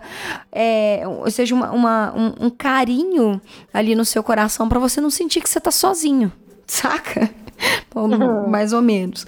É, temos também um, outra, um outro dado interessante, assim, um outro tópico interessante que eles mencionaram, que é as conversas pessoais, é, que é o aumento da plataforma do Messenger do WhatsApp nesses, nesse último ano, que tem para crescer muito em 2019, adicionando outras plataformas como o WeChat e o KK, que eu não conheço, são, são populares na China, é, e que estão trazendo, vão entrar agora nesse ano com um pouco mais de peso para criar essas conversas pessoais mais diretas tentar tirar o WhatsApp como o dominador de. Porque o WhatsApp, ele, ele é um grande. Como é que chama quando a pessoa é, tem a fatia maior do mercado, gente? Esqueci. Top of mind? Não. Monopolizado. Ah, tá. É, o WhatsApp, o WhatsApp ele, ele é ainda né, mais monopolizado que todos, apesar que tem pessoas que têm. Tá vendo? Não lembro a outra. Que pouquíssimas pessoas. Quando. Tele, Telegram, quando o WhatsApp cai, todo mundo vai pro Telegram. Mas a gente tem grandes pessoas também que já fazem parte do Telegram. Então, essa. E principalmente o uso dessas, dessas plataformas mais pessoais, a gente tem aí uma publicidade entrando com com os robozinhos com interações mais pesadas nesse ano de 2019. Juro que às vezes eu não sei se eu tô conversando com uma pessoa ou com um computador. Cheguei a esse nível, gente, não sei. Juro por Deus, não sei. Esses dias alguém me ligou, aí era a Oi. Aí a, Lu, a Oi ligou e falou assim: Oi, Thalita? Aí eu falei: Oi, quem é? Ela, temos um recado para você. Eu falei: Caralho! Eu já tô conversando com uma pessoa e eu não sei quem é. E... Na verdade, eu sou um bot. Olha, Felipe, eu não vou duvidar muito, não. Porque às vezes você me dá umas assustadas, assim. Eu não sei se você tá falando um negócio, não sei se você tá falando outro negócio. E para finalizar, a gente tem o desafio de destacar anúncios cada vez mais é, de conteúdo patrocinado, né? Presente na rede, o Facebook sozinho, ele é uma das maiores fatias do mercado, é, ainda com, com, com esses conteúdos patrocinados e tudo, mas entrando aqui na nossa veia maluca, agora eu quero pirar o dedo na, na loucura, tá, gente? Na loucura mesmo. Se hoje em dia a gente já fala alguma coisa perto do celular e depois de meia hora no máximo essa coisa aparece pra gente, será que eles já estão ativando a câmera para saber que escova de dente que a gente usa, que passa pasta de dente que a gente usa, que sabonete que a gente toma banho, que calcinha. Não sei se a gente coloca calcinha com celular. Eu, eu, eu, eu não vou dar essa informação. Mas eu, eu como com o celular na mão. Então, às vezes, eu tenho um vinho na minha frente, eu tenho alguma coisa na minha frente. Gente, será que a gente vai entrar Black Mirror total? Total? Hum, posso desacreditar um pouco isso? Pode. Posso? É, é, pensa bem, só os aplicativos normais do seu coisa já comem a bateria do seu celular. Se tivesse uma câmera ou um microfone ligado 24 horas, sua bateria não ia durar nem 30 segundos. Hum... Então. Será? É, é muito. Adorei. É muito mais... Uma voz do além vem desbravando as nuvens e solta. É, Será? É, é, muito mais barato e fácil. É, pegar a informação normal, tipo, lendo a sua privacidade no seu message, no seu e-mail. A menos que a Bárbara tenha uma informação aí que ela tá comprando mídia de, de microfone com uma opção hum. escondida. Será? Não, gente. Ela tá, ela tá comprando, tem uma opção que é só pra ela, que é mídia de telefone. Não, é que a questão é, se, e se estiver ligado o tempo todo e você nunca soube o que é a bateria sem o microfone e a câmera estarem ligados? Eu sei porque o meu... Caralho! Não, pode dizer porque eu, eu minhas permissões são todas bloqueadas no meu Android. E quem disse? Bloqueado pra quem? Oi? Uba, uba, uba, é! Uba, uba, uba, é! Uba, uba, uba. Não, é que a questão é, eu também não autorizei ninguém a acessar o meu microfone e minha câmera, mas tipo, quem diz que precisa de fato essa, essa, esse escrito, né? Mas, sei lá, eu, eu prefiro não ficar pensando que estão me monitorando, por mais que já tenha acontecido comigo o lance do anúncio, de nunca ter pesquisado nada sobre um assunto, ter ido almoçar, ter tocado no assunto e aquilo começou a aparecer pra mim. Eu achei bem bizarro, bem bizarro. E era uma coisa que, assim, eu não tinha nenhum perfil relacionado. Foi bem louco. Muito chocada. Mas eu prefiro não ficar bitolando, assim. eu não me chocada. importo com privacidade. Você não se importa, Vini? Não. É, eu Porque também sabe que eu tô a- me acho que é super, é super valorizado isso. Me conta mais. Não, me conta mais. Agora eu quero saber. Eu quero saber o Vini de 2019. Ah, não, o Vini Não. 2019, nem te conto. Eu tenho que dizer que eu sou uma pessoa que me preocupa com a minha privacidade. Eu estou numa VPN nesse exato momento. Nossa, E, e e a VPN segura, tem certeza? eu, eu tenho. É, eu pago Nossa, por a. Bárbara tá assim. Tem alguém aqui do meu lado falando que não. Não, Ó, uma illusion. vez. Eu, eu Uma- pago pela minha VPN, então eu não. Quem disse uma que você paga? Eu recebi, Ah, uma vez conta. eu recebi um e-mail, não foi nem eu, foi a Nini até que recebeu. Que era, que era, era tipo um e-mail de um vírus, alguma coisa assim. Que era, ah, é, você acessou tal site pornô, temos vídeos seus se masturbando, e se você não depositar tanto em tal conta, você vai ser, vai- vamos divulgar nas suas redes sociais. Isso é Black Mirror. Black Mirror, é. É, não, mas depois eu fui ver, tipo, era golpe, tipo, puta de um golpe. Falei, meu, não, não, não, relaxa, não precisa pagar não. Ah, tá de boa. Vai estar minha cara lá que nem um mongol, mas quem vai querer minha cara com mongol? Ah, velho, mas aqui, ó. Então, peraí. Agora a gente vai. Peraí, que- peraí, que eu vou até pegar, pegar minha pauta aqui, ó. Pera aí que bateu o TDAH agora. Ba- Bateu o TDAH. Coisas Eu que tô me. chocado, a gente tem uma pauta? Não, coisas que me assustaram. 19, era- A gente nunca tem. Coisas que me assustaram em 2018 em relação à tecnologia e eu acredito muito que vai ser meu depois. Uou, 2019, tá? Primeiro, é a galera fazendo pornô com bolinhas no rosto que troca pelo rosto de artista. Sabe qual é? Que? Sim. Você não viu isso, não, Bar? Obrigado, obrigado, obrigado. Ah. Meu Deus, eu não vi isso. Pois é. Eles usam um machine learning pra trocar o, o rosto da pessoa por um rosto de alguma atriz ou ator. Pois.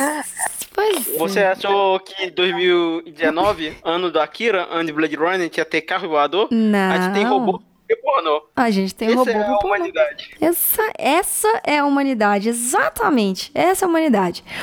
Outra coisa que me deixou assim maluca da cabeça, de assustada, que eu falei, what?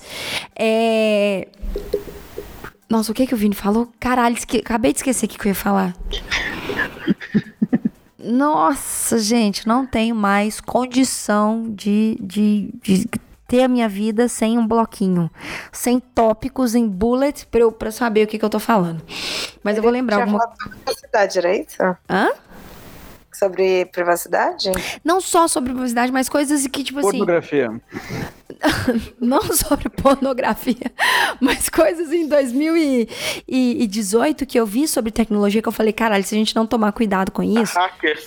Não, hackers eu não, eu não nem, nem sei. Nem, eu, eu não, eu de verdade, eu não sei mais. Hackers pra mim eram pessoas que digitavam rápido no teclado. Hoje eu digito rápido no teclado, mas eu não tô fazendo programação nenhuma. Eu só tô escrevendo pro cliente. Só. Eu não faço Tá mais nada. errado. Eu tô fazendo errado. E, e Bitcoin, hein, gente? O que a gente fala de Bitcoin em 2019? Bitcoin foi uma, uma onda que quem surfou ela na época certa se deu, e quem Exato. ouviu que era hora de surfar a onda, na verdade já tinha perdido. Exato. É, Nossa. to- toda onda é assim, né? Toda onda. Quando você escuta que Quando alguém te uma onda, fala que a onda já era. É verdade. Quando deu a onda é porque a onda já tá lá no negócio, já tá caindo, né? Acabou já. O, o Bitcoin tá valendo muito ainda, se eu for comparar com uma moeda normal, mas ele tá valendo bem menos do que era ele há uns três anos atrás. Sim, total, total. É, deixa eu ver, deixa eu ver o que que mais que eu casto. Ah, sim. É, inteligência artificial que são influenciadores. Isso eu vi ano passado crescendo também bastante. É o pessoal do K-pop. Tudo isso, né? Não, não. Não é do K-pop, não. K-pop. K-pop é a personificação da inteligência artificial influenciador. Não, tem muito. Porque aquelas pessoas não têm alma. Coitados. Não, tem muitos chatbots que são desses K-popers, ah, artistas, Aí você pode ir lá na página deles e conversar com eles. E o Cê- robô simula o, a persona daquele artista que você quer conversar. O quê? É, isso é bem comum. Não, não, peraí, peraí. Peraí, peraí, peraí, que eu tô até cocei a cabeça. Você tem a indústria K-pop. Vamos, vamos dizer assim, ó, Thalita, olha só, 2019, Ah. Amarelo explode, maior blog do mundo. A Amém? gente tá atingindo outros países e as pessoas estão aprendendo português pra ler amarelo. Ah, Ó, ok. Você agora tá sendo ultra assediado, um milhão de pessoas querendo falar com você, aí você fala, Quero não. vou criar uma robô Thalita pra conversar com as pessoas no meu lugar. Caralho. Com a, com a minha personalidade? Com essa Com coisa personalidade, volátil e com é. TDAH? Vai tá, vai tá a Thalita robô xingando o pessoal. Que coisa bonita. Meu Deus do céu. Tá bom. Entendi. Ai, que triste. É, né, eu gosto, mas eu, eu gosto, mas isso aí me assustou um pouco agora. Isso aí me deu um ruim agora. Mas, mas assim, você pensa assim, é triste. É triste pelo porquê que é triste. Por quê? É triste, Cara, porque gosto. a gente tá transformando cada vez mais pessoas em produtos. É que eu sou muito defensora dos relacionamentos humanos, assim, tipo, eu gosto muito de saber que eu tô falando com um humano. Eu, eu, Eu, eu, eu como um robô, me sinto ofendido. Mas, mas, mas, Cara, mas, eu tô falando que que eu tô falando que eu não curto muito você.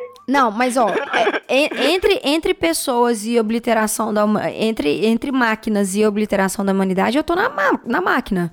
Blade Runner, Akira total. Eu torço pelo fim da, da humanidade, porque as pessoas têm que acabar. Não, as pessoas. Não. Não, As pessoas têm que acabar porque estão fudendo a natureza, estão acabando com tudo. As pessoas estão sendo burras de um nível que tá começando a ser imensurável. Mas assim, obliteração da humanidade. Eu Robô, que é filme do Smith que é uma merda, porém o Eu Robô é muito legal, a temática, nananana. Cara, sempre torci pro robô. Sempre. Até no vermelho eu, torço pro robô vermelho. Nossa, Robô vermelho é a Thalita comunista, é isso? Não que eu entendi. Não comece, Felipe. Não traz coisas pra cá que não. não- Já, eu já fui xingada, gente. Não palavras, né? Eu, eu, eu fui xingada no YouTube, né? Total. Mas, O que enfim. me deixa mais irritada é tipo. Isso em qualquer coisa. É uma coisa querer se passar por outra coisa. Se você é um robô, então assume que você é um robô. Tipo, oi, eu sou um robô. Você vai estar se relacionando com um robô. Agora, não vem me ligar a operadora de telefonia e falar, oi, eu sou fulano. Te- E barulhinho de teclado, tem um cara de otária. Eu posso, eu posso dar uma dica pra vocês bugarem, descobrirem se é algum robô ou não? Ai, não- ah.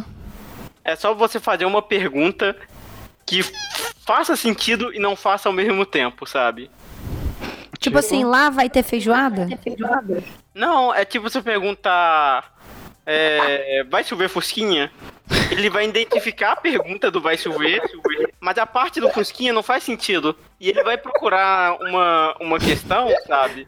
Que link com o vai chover e vai ignorar a parte do Fusquinha. Então ele vai te dar uma resposta com a ver com chuva. Entendi.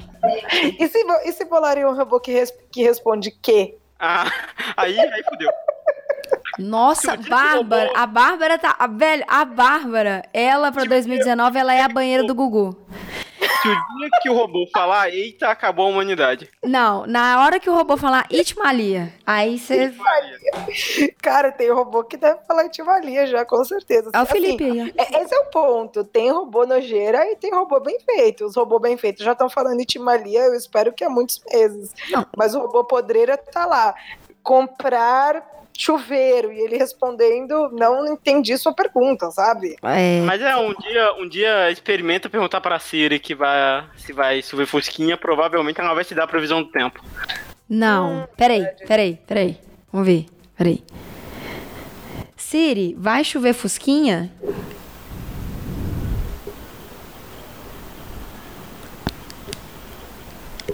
Acho que ela te ignorou. A internet Vai tá show. chover hoje. É, sim, vai chover hoje. Entendi. Ah, chover fusquinha vai ser assustador. Sim, vai chover hoje. Ok, as, as, a meia-noite tem 70% de probabilidade de chover fusquinha. Então, gente, se eu não voltar amanhã, cai um fusquinha na minha cabeça.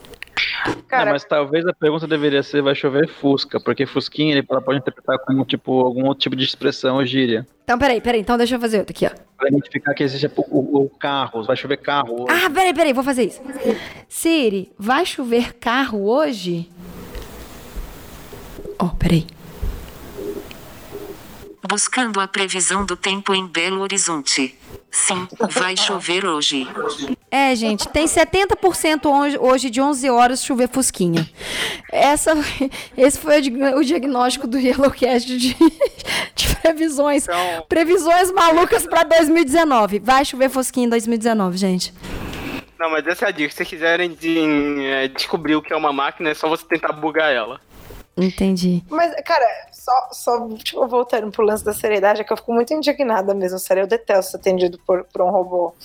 E eu. Eu sou muito defensora, assim, se você tá. A gente tá vendo a era da experiência, centrada no consumidor.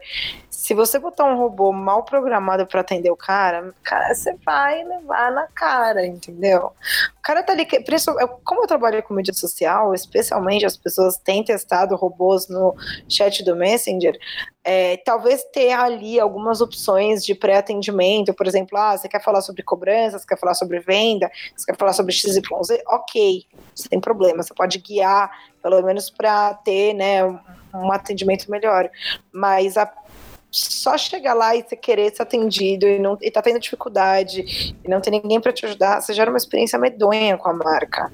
Então o programa essa droga desse robô direito, ou então só fala, isso aqui é um robô. Se você quiser falar com um humano, você vai ali, Tá. entendeu? E deixa, não tenta fazer as pessoas de idiota. Isso é, esse é o pior erro, sei lá, pra, principalmente se você está trabalhando em algum canal que é uma conversa com a marca, se você tentar fazer o consumidor de idiota, você vai levar no meio da cara, porque as Peraí. pessoas não são idiotas.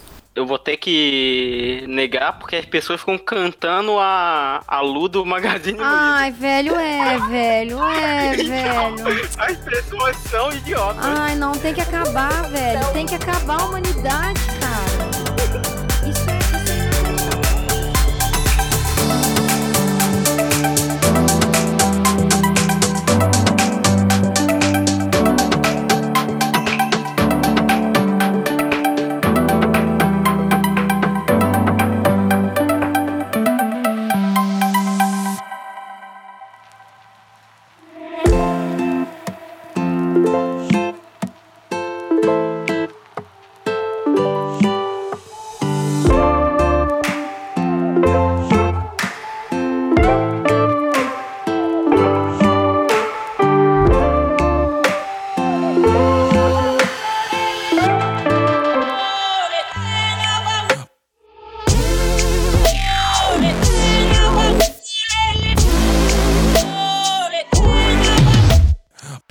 cada um dar três tópicos para 2019 para as pessoas.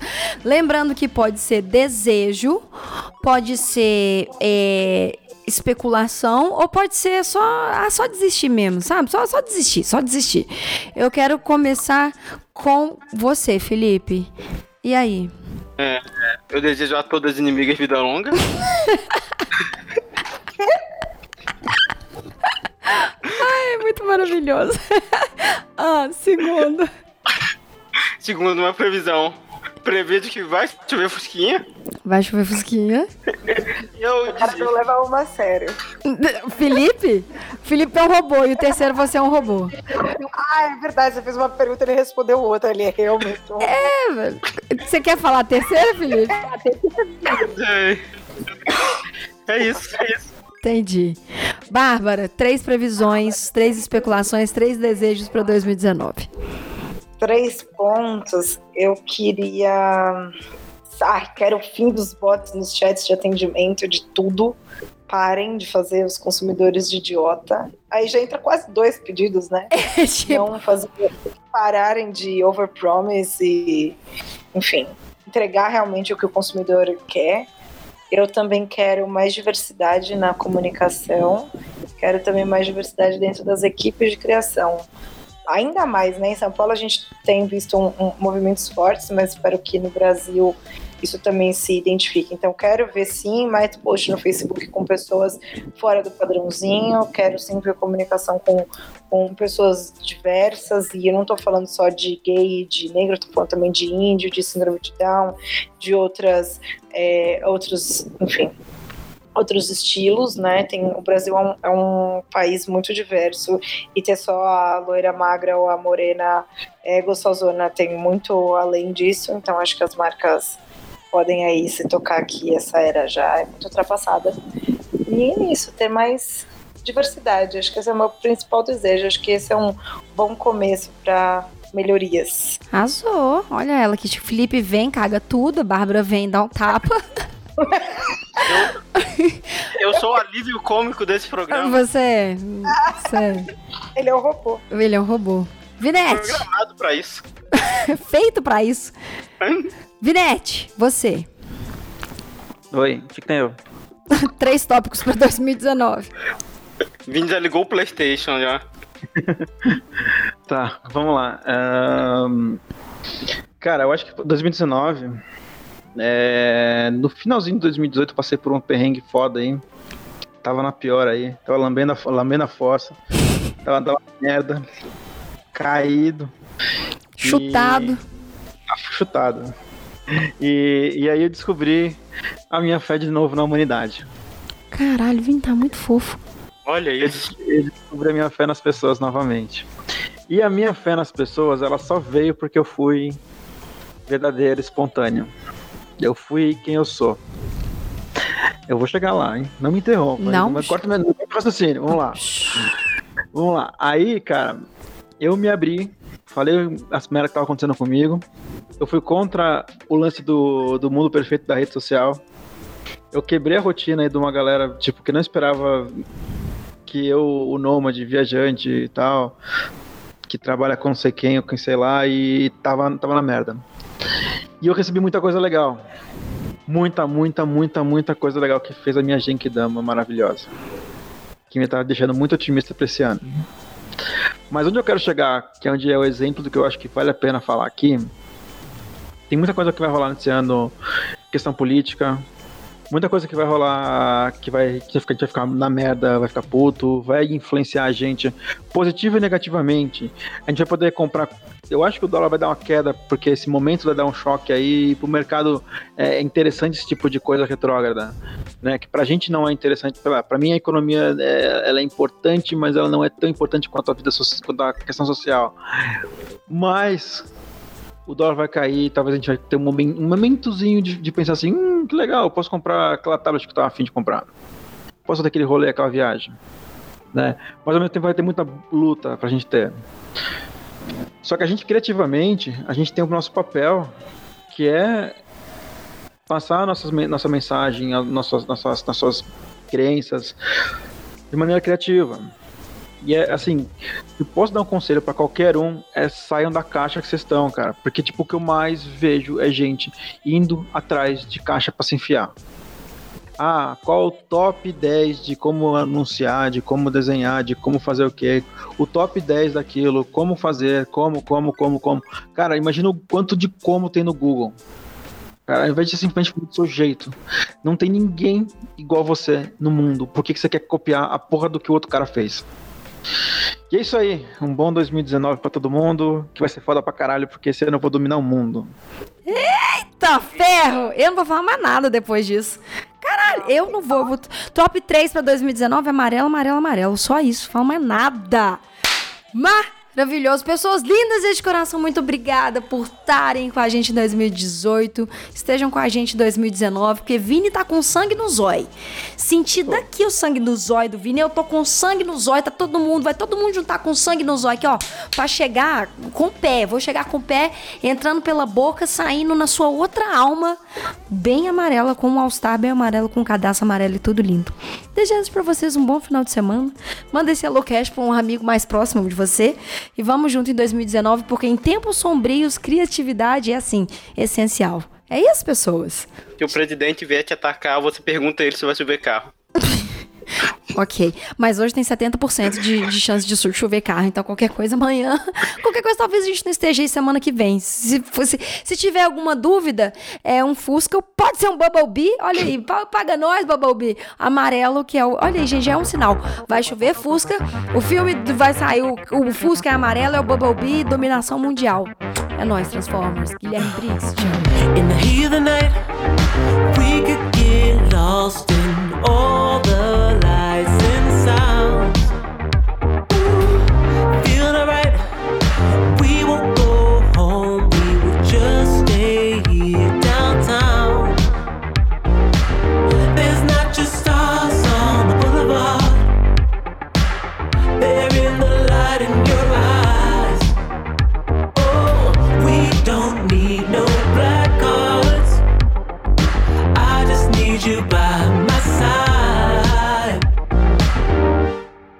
We could be shameless,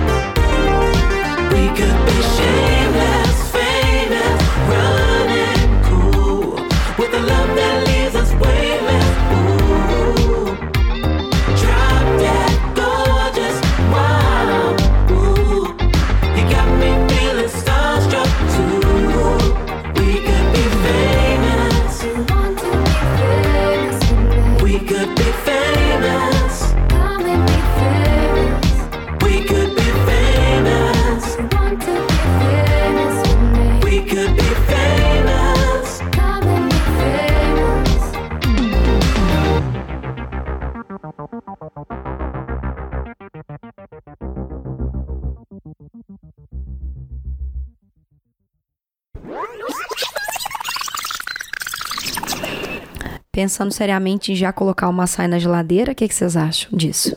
Mas o quê? Colocar uma açaí na geladeira só porque ele tá aqui pra. não tá aqui pra se defender. Quem é Massai?